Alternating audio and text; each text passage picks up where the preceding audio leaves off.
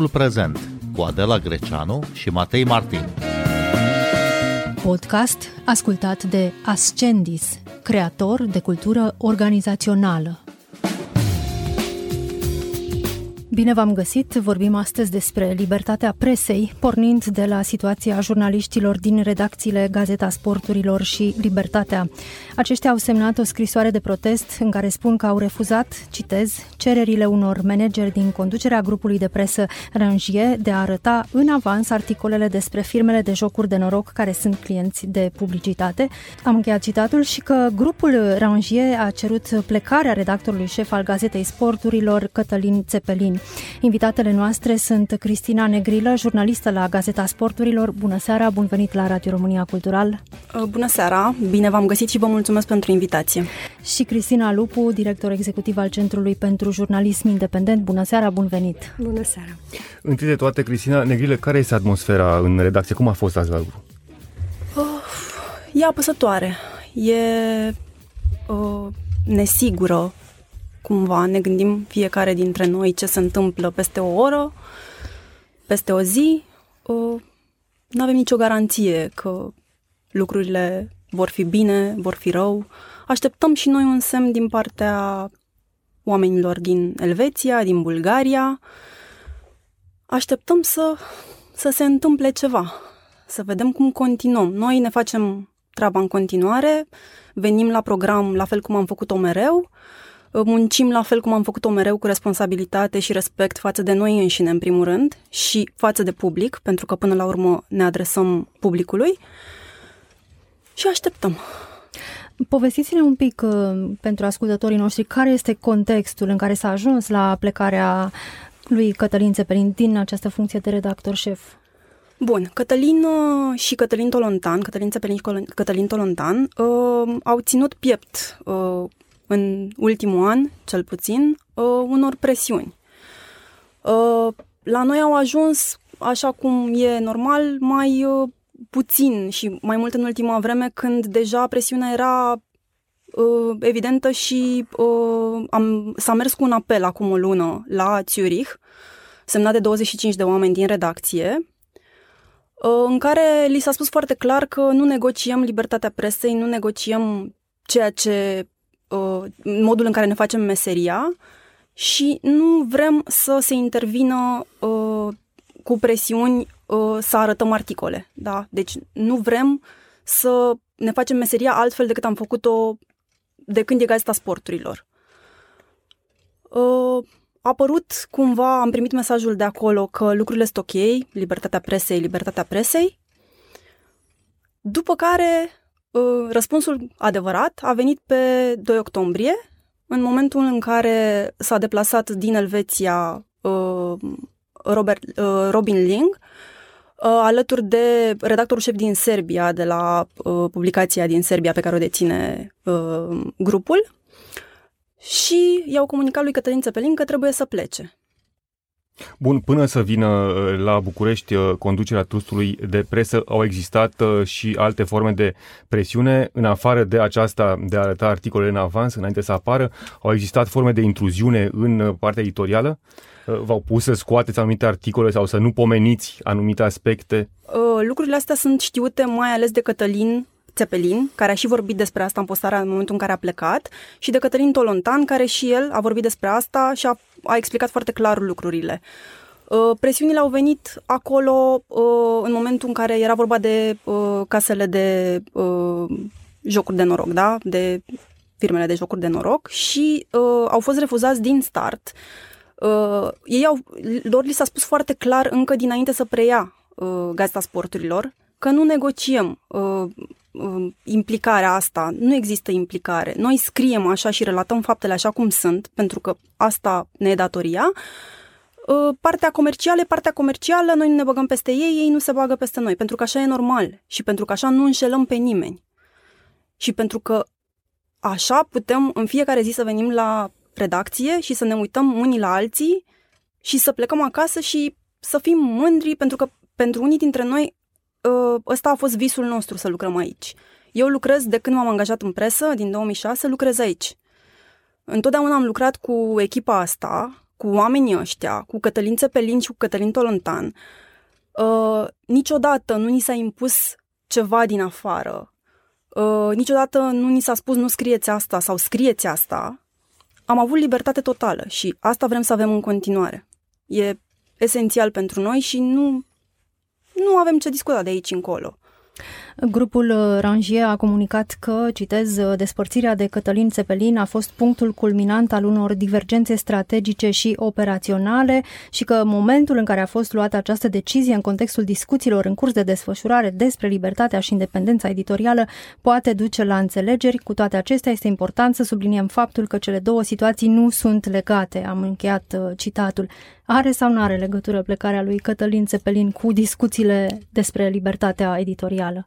Cristina Negru. Are, are. Și Cătălin Țepelin a spus asta foarte clar. Și o spune și Cătălin Tolontan și o spune noi toți. Are. Să nu ne ferim de lucruri și să, să spunem lucrurile așa cum sunt. Pentru că altfel uh, noi suntem niște mincinoși, nu? Iar pentru noi e important să putem să ne privim în ochi Bun, este cert că jurnaliștii din cele două redacții au semnalat uh, dorința reprezentanților grupului de presă de a interveni în zona editorială atunci când articolele de presă au abordat subiecte despre firmele de jocuri de noroc, clienți de publicitate ai trustului de presă. Au existat oare uh, situații similare în presa românească, Cristina Lubu? Uh, da, și mm, dacă ne amintim un pic, acum câteva luni, chiar Libertatea a semnalat un moment în care uh, au fost uh, niște presiuni uh, editoriale pe ei. Au ieșit public și au spus uh, că uh, unul, dintre, uh, unul dintre manageri, unul dintre acționari a încercat să pună presiune pe ei într-un, uh, uh, într-un alt subiect. Atunci vorbeam de o companie imobiliară. Deci uh, există, uh, există deja precedent despre care oamenii au, au vorbit. Um, noi știm că uh, intruziunea patronilor editoriali este, din păcate, ceva întâlnit des în presa din, din, din România și că de foarte multe ori editorialul acceptă asta. Motivele sunt lungi și le-am mai discutat și în emisiunile, în emisiunile trecute multe, dar mi se pare foarte puternic semnalul pe care îl transmit cele două redacții și mi se pare că este un semnal și pentru, uh, pentru managementul uh, publicațiilor, dar este un semnal și pentru piață, este un semnal pentru politicieni, este un semnal pentru colegilor de breaslă, este un semnal pentru public care să înțeleagă că rolul jurnalistului este să, uh, să-i, să-i vorbească publicului și să-l informeze pe public. публик. Chiar așa, cum evaluați reacția jurnaliștilor din cele două redacții, Gazeta Sporturilor și Libertatea? Am mai avut asemenea reacții în breaslă de solidaritate? Au fost, redac- rela- uh, au fost niciodată la nivelul ăsta, dar există uh, uh, reacții de, de, de solidaritate. Cred că e foarte complicat într-o piață care este atât de vulnerabilă ca piața de, uh, de, de, de media să, uh, să, să găsești atât de mulți oameni care să vorbească aceeași limbă și mi se pare că asta vorbește un pic despre modul în care redactorii șef și modul în care uh, managerii editoriali ai, ai celor două publicații au reușit să construiască uh, echipele și să le, uh, să le facă să, să creadă, așa cum spunea și Cristina, în, uh, uh, în valoarea jurnalismului și în respectul pentru, pentru munca lor, că eu cred că Asta ar trebui să facă un redactor șef, un editor, un director editorial, să fie interfața între redacție, care nu știe, cel mai probabil acum au început să afle despre uh, presiunile care veneau pe, pe ei și patronat. Asta, asta face redactorul șef. Stă pavăză între oamenii lui pe care și protejează și orice interese care vin, uh, vin din afară, pentru că peste tot în lume există tendința asta de a uh, încerca să controlezi și să-ți apere afacerea. Atâta timp cât ai standardele în redacție, poți să pui un pic frână. Asculți timpul prezent! Timpul prezent e un talk show zilnic despre politică, societate și cultură difuzat la Radio România Cultural. Ne puteți asculta pe Apple Podcasts, Google Podcasts, Castbox, Spotify și altele. În multă vreme am crezut că firmele mari, companiile multinaționale vin și cu un set de valori, nu doar cu know-how uh, de business, nu doar cu uh, pricepere în zona de comercială și de, de vânzări. Uh, și mă așteptam mai ales de la o companie de presă cum este Rangier, o companie de mare tradiție și cu mare întindere în, în Europa, să aducă în România nu doar investiție, ci și asemenea reglementări. Există aceste reguli? De asta ne-am bucurat și noi, pentru că am crezut că așa vom lucra. Ni s-a garantat că așa vom lucra. Ni s-a spus și acum că avem libertate, că nu se intervine peste noi. Doar că, din păcate, discursul oficial e un pic diferit față de ce se întâmplă. Și nu poți să ne faci mincinoși. Pentru că noi suntem acolo, adică nu s-a dus doar Cătălin Țepelin și a zis chestia asta.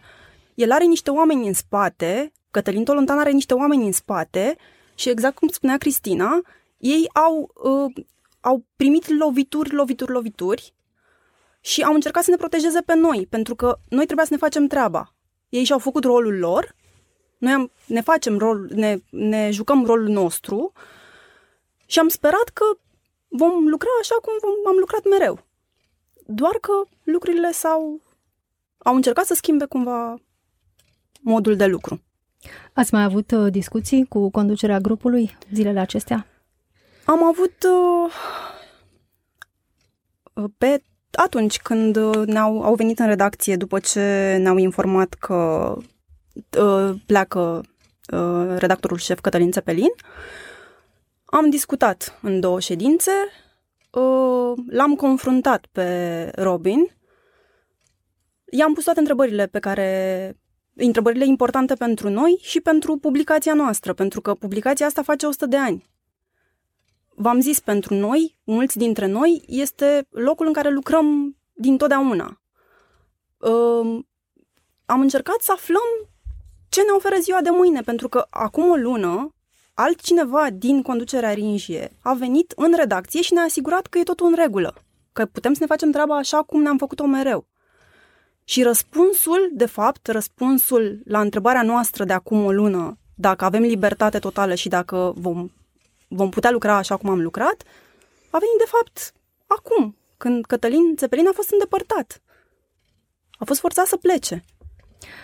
Sunt uh, probabil uh, mulți oameni care se întreabă de ce nu vă dați uh, demisia cu toții din aceste redacții. Păi asta ar fi calea ușoară. Și după aceea ce se întâmplă? Ce facem? De ce să nu stăm și să semnalăm lucrurile astea? De ce să nu stăm să luptăm pentru meseria noastră?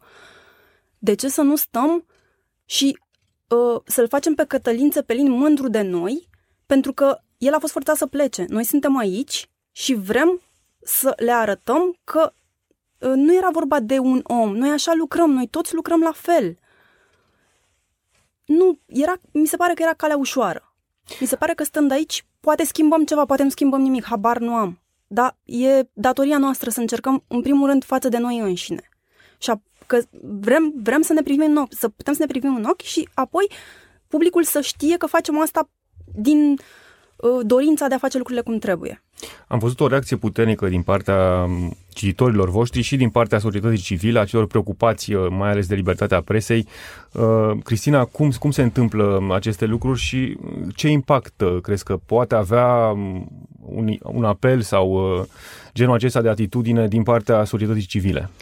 Păi cred că uh, există două direcții în care sprijinul ăsta merge. Merge să le arate jurnaliștilor că nu sunt singuri și cred că dincolo de reacția unor ONG-uri, um, reacția publicului lor este cea mai importantă. Pentru că pe lângă, unul cred că unul dintre motivele pentru care oamenii ăștia, așa cum am dau cu părerea, de ce nu-și dau ei demisia, dar eu, aș, eu cred că Până la urmă, treaba unui jurnalist este să-și informeze publicul în momentul în care jurnaliștii pleacă acasă și închid prăvălia, noi rămânem mai puțin informați.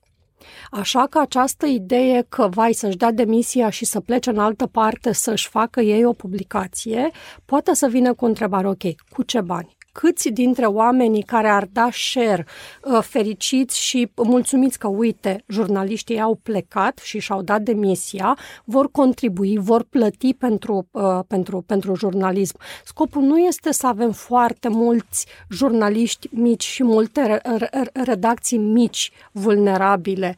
Uh, o redacție de presă mare este o redacție de presă puternică, pentru că are mulți jurnaliști, are resurse, poate să ne apere mai bine interesul nostru al, al, al publicului. De asta eu cred că pe lângă reacția pe care noi, societatea civilă, organizațiile de, uh, de, de media am avut-o, cred că pe ei a bucurat mai mult faptul că au simțit că oamenii care sunt cititorii Gazetei Sporturilor sau cititorii uh, pe, pe, pe ziarului Libertatea sunt alături de, uh, de ei și au încredere în ei. Aici ați, ați atins uh, o chestiune interesantă, Cristina Lupu. Într-adevăr, piața de media din România este vulnerabilă, foarte vulnerabilă, pentru că publicul este relativ uh, redus. Chiar dacă Libertatea sau Gazeta Sporturilor sunt totuși ziare de mare tiraj în România, uh, tirajul sau vânzările cu amănuntul uh, ale, ale ziarelor nu reușesc să acopere nici o câtime din costurile efective de, de producție pentru, pentru cele două ziare.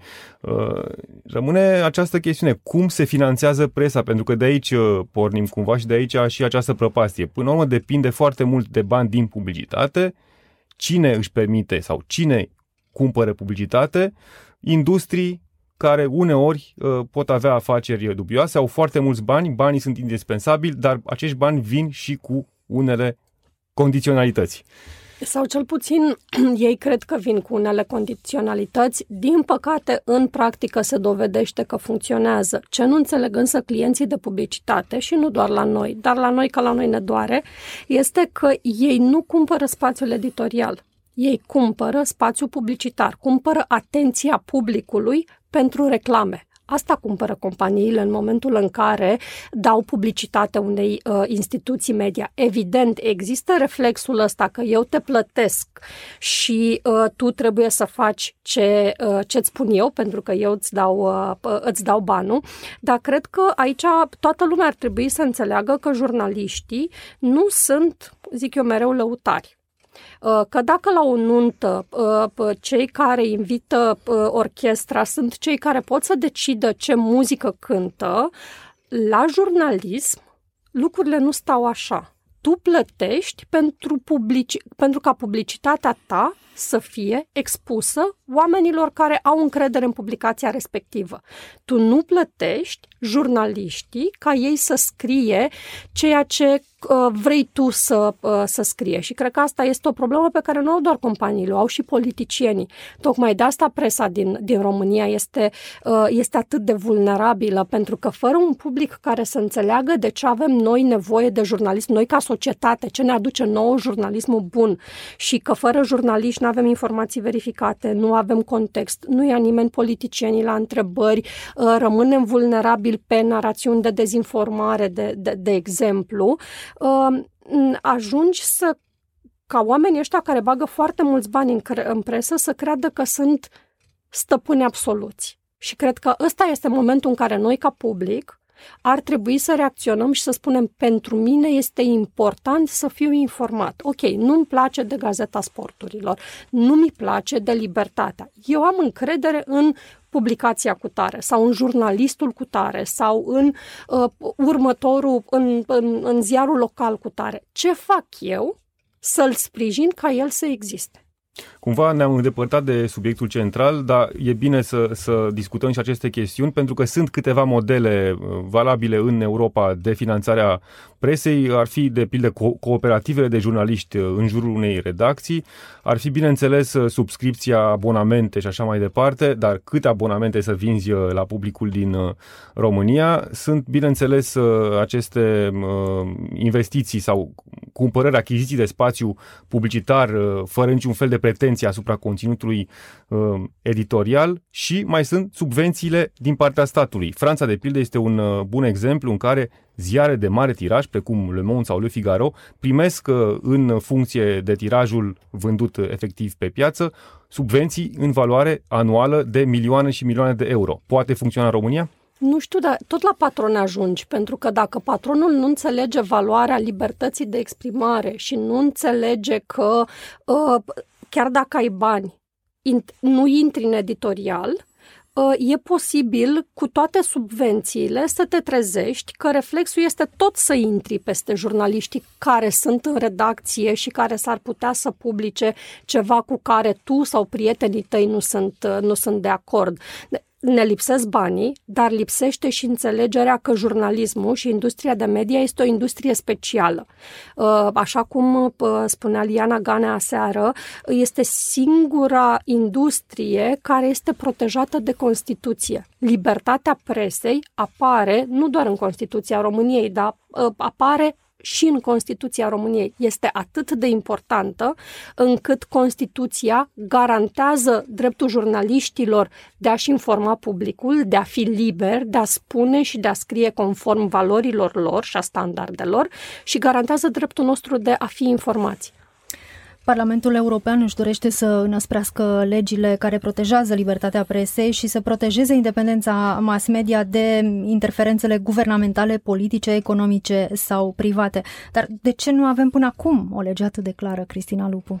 Pentru că e foarte greu să faci la nivel uh, de uh, Uniune Europeană o, o directivă sau un regulament care, cu care să fie de acord și România, și Ungaria, și Polonia, uh, și Germania, și Franța. Uh, sunt state care au o viziune diferită, fiecare dintre ele, pe ce ce ar trebui să facă jurnalismul sau ce ar trebui să facă statul în relație cu, cu jurnalismul. Și este un proces lung de, uh, de, de negociere. Ce poate să facă în momentul acesta, ce, ce poate să vină de la nivel european este încă o dată spus pe cât va putea această, uh, acest regulament să, să facă că libertatea presei este fundamentală pentru democrație. Că vorbim atât de mult de dezinformare și de lupta cu dezinformarea și cu uh, războiul hibrid și cu toate lucrurile astea pe care politicienii le spun și într-adevăr sunt, dar uităm că primul pas ca să te lupți cu dezinformarea este să ai informare, să ai jurnaliști, să ai informații.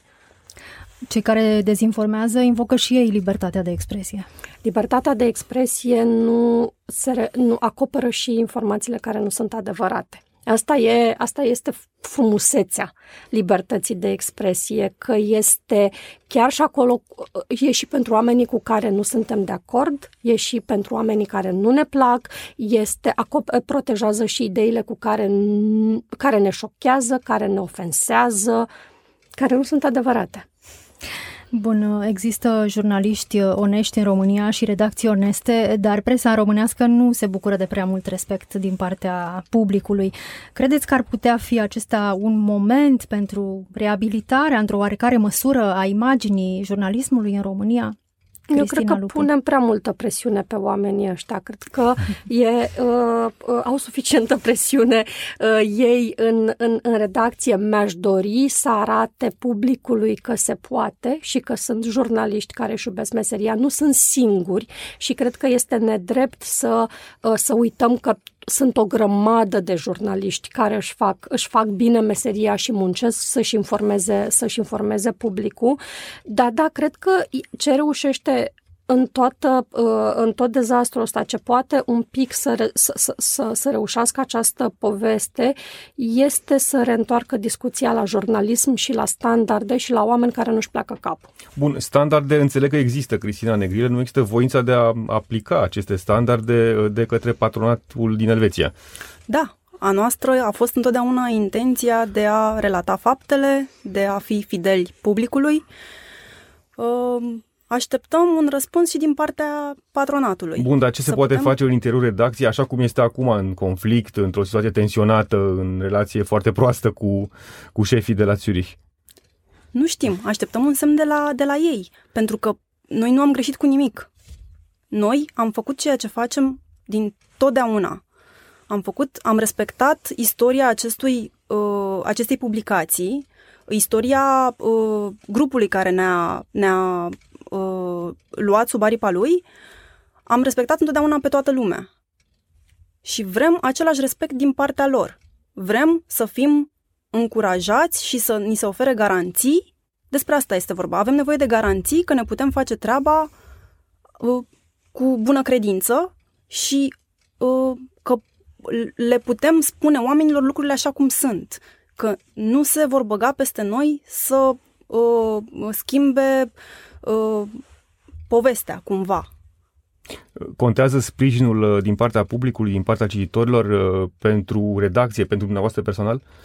Contează, contează, uh, însă resimțim și comentariile negative, pentru că am auzit, am văzut, am citit de multe ori în zilele astea la oameni din presă și la oameni din afara presei. Dar de ce nu plecați? Dar dacă aveați demnitate, plecați cu odată cu redactorul șef. Uh, da, pentru ce mai stați? Da, voi nu... Ok, uh, nu cred că aș, aș vrea ca oamenii să nu mai judece din afară. Aș vrea ca oamenii să ne vadă acolo cum ne luptăm față în față cu conducerea și cum le spunem exact ceea ce simțim, exact ceea ce se întâmplă, cum îi confruntăm. Aș vrea ca oamenii să știe că am pus întrebările uh, importante, că am încercat să primim garanții, ni s-a spus că ei ne apără, că ne oferă libertate, însă lucrul ăsta nu se simte. Și avem nevoie de asta. Bun, tehnic vorbind, nici măcar un conflict de muncă deocamdată uh, în redacțiile voastre. Uh, cât poate funcționa o redacție fără redactor șef și cum va, cum va funcționa? Noi suntem cumva, cum îl avem pe Cătălin, îi avem pe redactorii șefi adjuncți, uh, suntem cumva, fără Cătălin Țepelin, cu care noi am lucrat în... Repet, eu lucrez dintotdeauna cu el, de când m-am angajat aici. Fără el suntem cumva uh, debusolați, pentru că la el se opreau foarte multe lucruri. El ne ghida în anumite uh, chestii, în anumite discuții. Aveam nevoie, așa cum orice redacție are nevoie de un lider. Uh, Cătălin Tolontan este alături de noi. Mergem către el de fiecare dată și încercăm cumva, ne uităm către el și așteptăm să facem ceva, să găsim o soluție, să... Nu știm, așteptăm fiecare dintre noi. Nu știm ce o să fie, nu știm ce vom face. Cert este că vom lucra, ne vom respecta meseria în fiecare uh, zi, atât cât vom fi aici, vom respecta acest brand cu care noi am crescut, pe care noi l-am urmărit de mici și de care suntem mândri. Cristina Negrilă, Cristina Lupu, vă mulțumim uh, tare mult că ați venit în această seară la Radio România Cultural. Noi suntem Adela Greceanu și Matei Martin. Ne găsiți și pe platformele de podcast. Urmăriți timpul prezent pe Apple Podcast și Spotify. Cu bine, pe curând!